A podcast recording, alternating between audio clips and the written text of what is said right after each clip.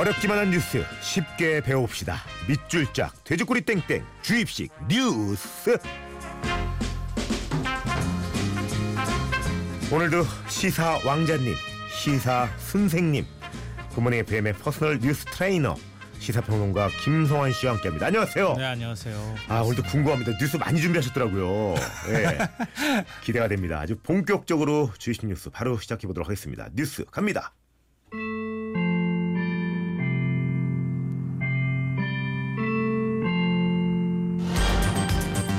인도양 세이셸 군도 인근 해상에서 선장 43살 양모 씨와 기관장 42살 강모 씨가 흉기에 찔려 숨진 채 발견됐습니다. 인도양 선상 살인 사건 특별 수사본부를 꾸린 부산해경은 7명으로 구성된 수사팀을 오늘 밤 현지에 급파하기로 했습니다. 선장과 기관장 살인용이자 베트남 선원 2명을 대상으로 평소 작업이나 간부 선언에 대해 불만이 있었는지 등을 집중 조사한 뒤 국내로 압송할 계획입니다. 또 피해자가 한국인인 만큼 재판도 우리나라에서 진행될 것으로 보입니다.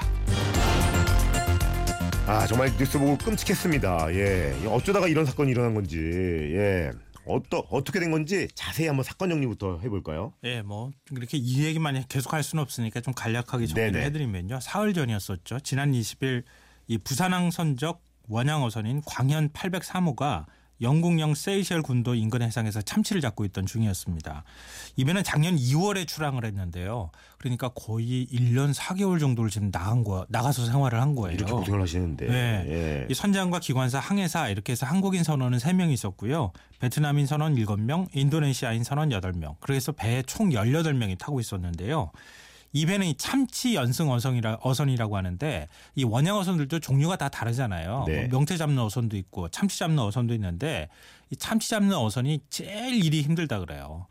연승 어선이라고 하는 게 말은 좀 어렵지만 우리 준학이라고 있죠. 낚싯줄에 이렇게 감았다 풀었다 막 하는 거. 예, 예. 낚싯줄에 낚시 이렇게 매달아 놓고 네. 이렇게 사람이 다 감았다가 쫙 풀었다가 이렇게 하면서 그렇죠. 참치를 잡는 건데 이게 다 사람이 해야 되니까 거니까 얼마나 힘들겠어요. 아유 참치 또 어마어마하잖아요. 그 그렇고 크기도 막 그렇고. 엄청나게 예. 크고 어선들이 아 그 어민들이 굉장히 이제 그 선원들이 고될 수밖에 없는데요. 네. 사건 당일 조업을 끝내고 난 다음에 한국인 선장이 이 굉장히 또 힘든 거니까 수고했다 이러면서 격려 차원에서 양주 두 병을 줬다고 합니다. 음. 그러니까 선원들이 이걸 나눠 마셨다고 하는데 이게 힘든 일하고 술을 마셔서 그런지 어떤 이유에서인지 모르겠는데 이 술을 마신 베트남인 선원 두 명이 선장과 기관사를 흉기로 살해를 한 겁니다.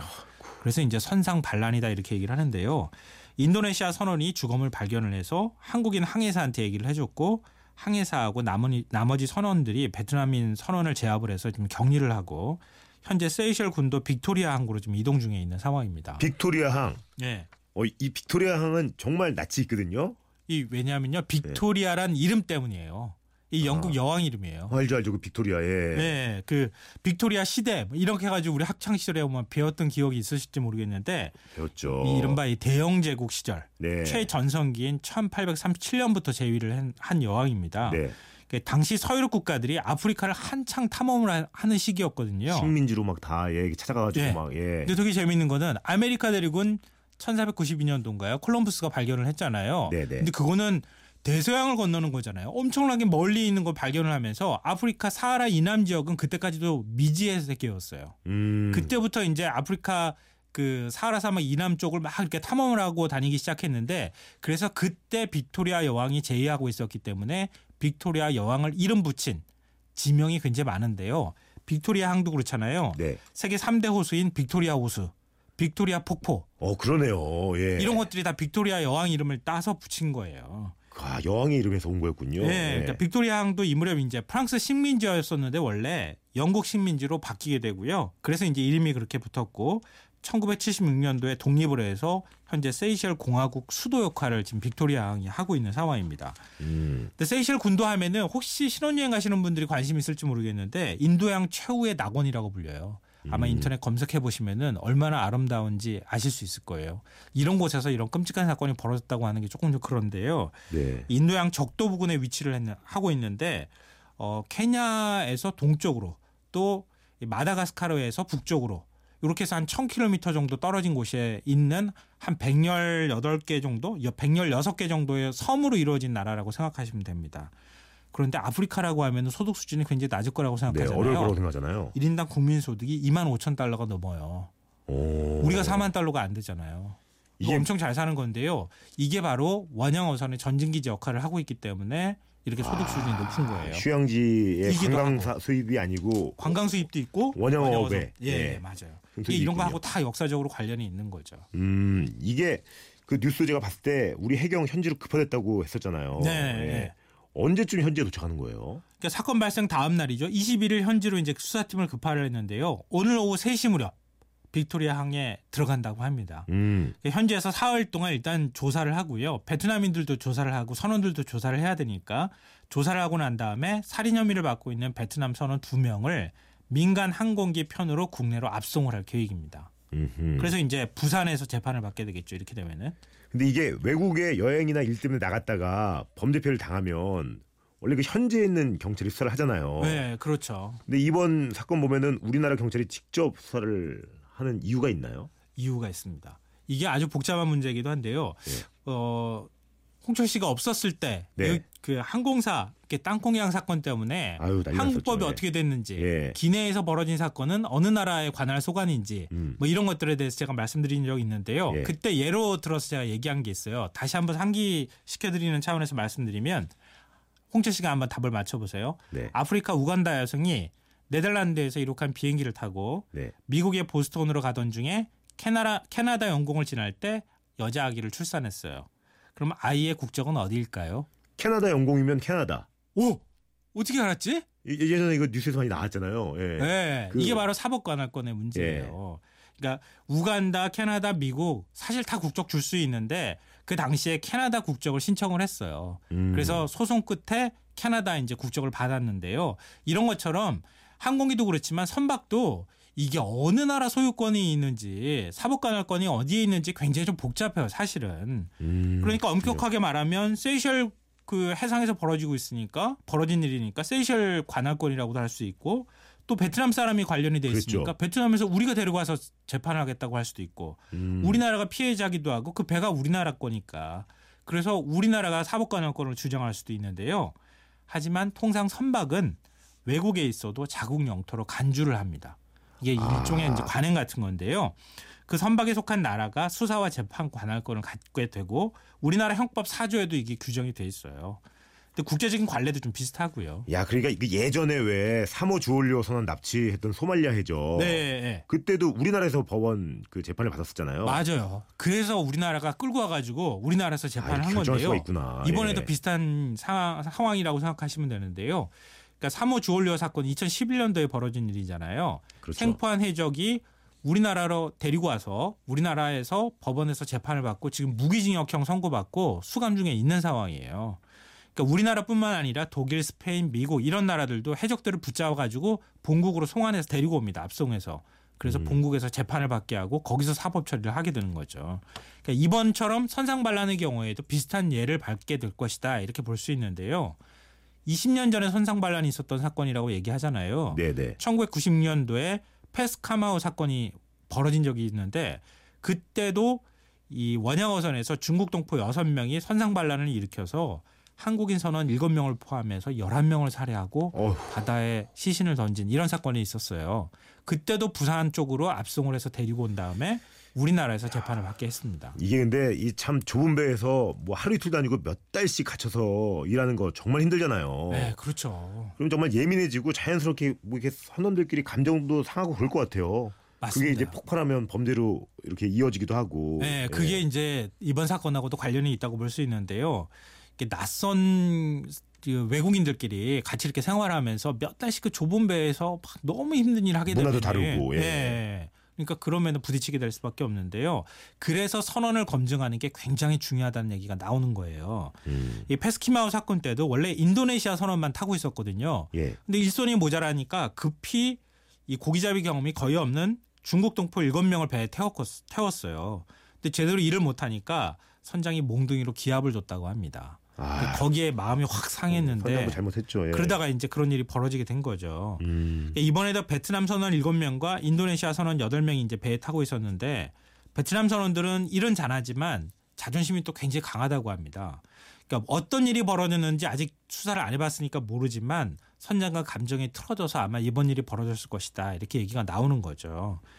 이게 원양어업이 사실은 점점점 힘들어지고 있거든요. 예. 원래는 원양어선에 우리나라 사람들이 다 탔어요.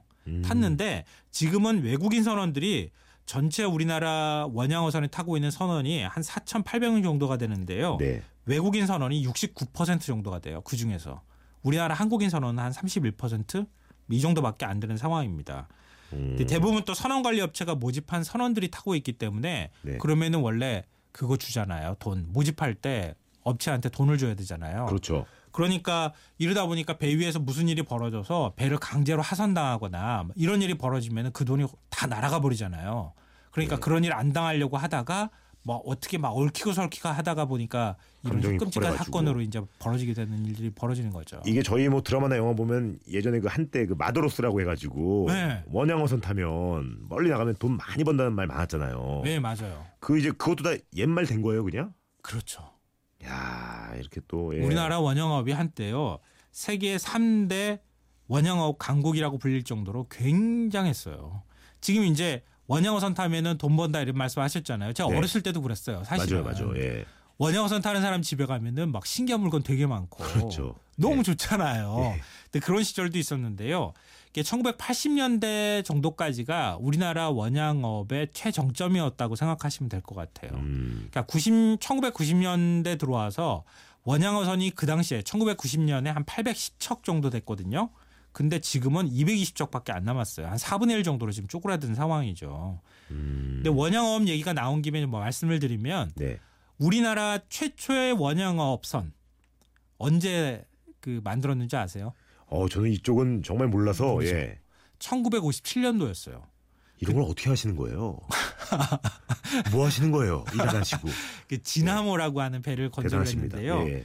먼 남쪽 바다로 나아간다. 뭐 이런 음, 뜻이었어요. 음. 배 이름이. 네. 60년대에는 원영업을 국가 전력 산업으로 키웠고요. 네네. 그러면서 원영업이 우리나라가 막 강국이 돼 갖고 그러다가 남획을 너무 많이 이제 전 세계적으로 하게 되니까 뭐 어업권 둘러싸고 전쟁이 벌어질 위기까지 막 치달은 그런 상황이 벌어져서 지금은 규제가 굉장히 많이 강화가 돼서 원영업이 지금 많이 사양 산업이 돼가고 있는 거예요. 저는 아까 그 우리 뉴스 전달할 때도 나왔지만 소말리아 해적 네. 정말 뉴스에서 보고 어우 저 저렇게 무시무시한 사람들이 어떻게 저럴 수가 있지라는 생각을 했는데 네. 이 소말리아 해적도 사실 원영업하고 관련이 있어요. 그게 그런 뒷얘기가 있다면서요. 예. 네. 이게 뭐냐면은요. 서구에서 원영업이 시작된 게 19세기 중반부터 시작이 됐어요. 네. 근데 이게 좀 늦게 시작된 것 같잖아요. 근데 왜 그럴 수밖에 없냐면은 배가 멀리까지 나가려면은 배 물고기가 썩지 않고 잘 보관하려면 냉동 기술이 바- 발전해야 되잖아요. 그렇죠. 그리고 그 냉동 기술을 가지고 들어왔다 하더라도 철도를 놓지 않으면은 내륙으로 고기를 팔할 수가 없잖아요. 철도 기술이 또 발전해야 되고 이런 것들의 조건이 딱 맞아 떨어졌을 때가 19세기 중반 무렵이었어요. 근데 그때부터 서양이 엄청나게 물고기를 잡기 시작한 거예요. 음. 그러다가 아프리카 해상에 있는 거, 소말리아 근, 근해에 있는 어업권까지도 조업권을 막 사버린 거예요. 아니 근데 어업권을 사고 팔고 할 수가 있어요? 독재 정권이 지배를 하고 있는 나라들이 많아서 소말리아 같은 경우에도 일방적으로 국민들이 동의하지 않아도 막 팔아먹은 거예요. 그래서 러시아나 중국, 유럽 어선들이 가서 물고기를 싹쓸이 하니까 좋으니까 그런 기구도 너무 잘 발달돼 있고 하니까. 어, 예, 예. 근데 그 어민들은 목성 가지고 뭐 물고기 잡고 그랬잖아요. 먹고 네. 살게 없어요. 음. 그럼 뭐가 되겠어요? 해적을 할 수밖에 될 수밖에 없었던 거예요. 그 해적이 지금 점점 점점 조직화되면서 지금 오늘날의 소말리아 주변 막 그렇게 해상을 막 점령하는 그런 일이 벌어지게 된 거죠. 야, 진짜 이게 나쁜 해적은 정말 이- 있으면 안 되지만 그래도 이렇게 뭐 옛날에 기원 뒷얘기를 들으니까 이게 다 서구나 우리가 예, 만들어 놓은 일이기도 원인 한 제공이. 있어요. 예. 예. 아 정말 대단하네요. 예.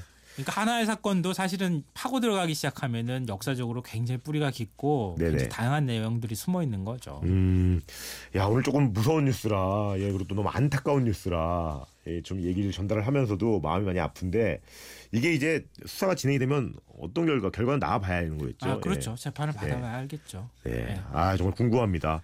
예. 아 오늘도 이렇게 뉴스를 또 이렇게 잘 전달해 주셨는데 뒤에서 또 이 많은 분들이 잘 듣고 계시는지 퀴즈를 한번 내봐야죠. 네. 주입식 뉴스 실전 모의고사 김소환 네. 씨 가시죠. 네덜란드어로 상선의 가판부 선언을 뜻하는 이것은 흰색 정복 금색의 무늬의 화려한 모자, 파이프 담배로 대표되는 이미지를 가지고 있는데요. 주로 외항선의 선언을 이루는 이 말은 무엇일까요? 어, 아까 저희 문제가 되겠습니다. 나왔던 그거네요. 네. 아시는 분은 미나 문자 모바일 메신저로 지금부터 정답 보내주시면 됩니다. 아, 샵 문자 8000번 긴 건 100원 짧은 건 50원 추가 대용